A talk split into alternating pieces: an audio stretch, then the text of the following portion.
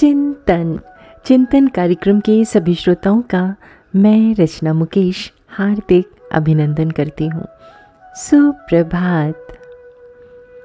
1950 के दशक में वैज्ञानिक कर्ट रिक्टर ने पानी, जार और चूहों का उपयोग करके कई अपरंपरागत प्रयोगों की एक श्रृंखला पर काम किया, जिसके परिणाम स्वरूप एक अद्भुत खोज हुई। वो देखना चाहते थे कि चूहे डूबने से पहले कितनी देर तक पानी में तैर सकते हैं। अपने प्रयोग में रिक्टर ने एक चूहे को आधे पानी से भरे जार में डाल दिया। स्वाभाविक रूप से चूहा पानी से भरे जार में जाते ही परेशान होकर अपना जीवन बचाने के लिए संघर्ष करने लगा। कुछ मिनटों की मशक्क़त के बाद चूहे ने जार से बाहर निकलने का प्रयास करना छोड़ दिया और अंत में वो डूब गया और मर गया। इसके बाद रिक्टर ने प्रयोग में थोड़ा बदलाव किया। उन्होंने एक और चूहा लिया और उसे उसी पानी से भरे जार में डाल दिया। हालाँकि इस बार डूबने की स्थिति से ठीक पहले उन्होंने उसे बाहर निकाल लिया। थोड़ी देर के लिए उसे सहलाया और फिर उसे वापस पानी के जार में डाल दिया। चूहा एक बार फिर संघर्ष करने लगा, लेकिन पानी से बाहर निकालकर सहलाने के उस छोटे से बर्ताव से उस चूहे के व्यवहार में बहुत बड़ा बदलाव आया, जो रिक्टर के लिए भी हैरान करने वाला था। रिक्टर को अनुमान था कि चूहा अधिकतम 15 से 20 मिनट तैरने के बाद डूब जाएगा। लेकिन हैरानी की बात ये रही कि ऐसा नहीं हुआ। चूहे ने इतनी आसानी से हार नहीं मानी और जार में इधर उधर तैरता रहा। वो अपेक्षा से अधिक समय तक अपने जीवन को बचाने के लिए संघर्ष करता रहा।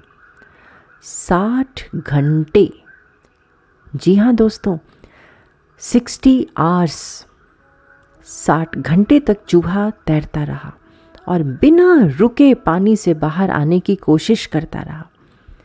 ये देखकर रिक्टर हैरान रह गए। जो चूहा पहले पानी में पंद्रह मिनट के अंदर ही हार मानकर डूब रहा था, वही चूहा अब पिछले साठ घंटे से लगातार संघर्ष कर रहा था। और हार मानने को तैयार नहीं था। कर्ट रिक्टर ने इस प्रयोग को नाम दिया, द होप एक्सपेरिमेंट उम्मीद पर प्रयोग। एक बार जब लोगों को किसी भी कारण से ये विश्वास हो जाता है कि जीवन जीने लायक नहीं रह गया है तो वो निराशावादी हो जाते हैं। वो क्या कारण था जिसने पहली बार में चूहे को लगभग मार डाला था। वो थी आशा की कमी, या हम कह सकते हैं निराशा। पहली परिस्थिति में चूहे की ये धारणा थी कि वो ऐसी स्थिति में है जिसके खिलाफ उसका कोई बचाव नहीं है, और इसलिए वो हार मान लेता है और मर जाता है।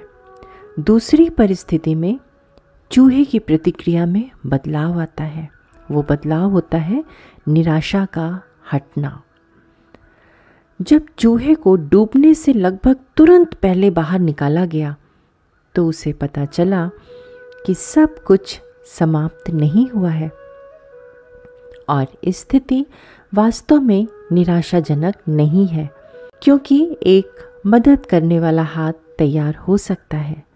संक्षेप में जब उसे तैरते रहने का एक कारण मिला, उसने हार नहीं मानी और वो डूबा नहीं। दोस्तों, आशा मानव जीवन का एक अनिवार्य अंग है।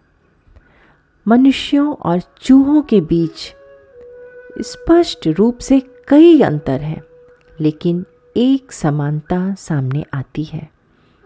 हम सभी को तैरते रहने के लिए एक कारण की आवश्यकता होती है। आशा दिल में आंतरिक विश्वास से विकसित होने वाला एक दृष्टिकोण है। चिंतन ज़रूर करिएगा। आपका दिन शुभ एवं मंगलमय हो।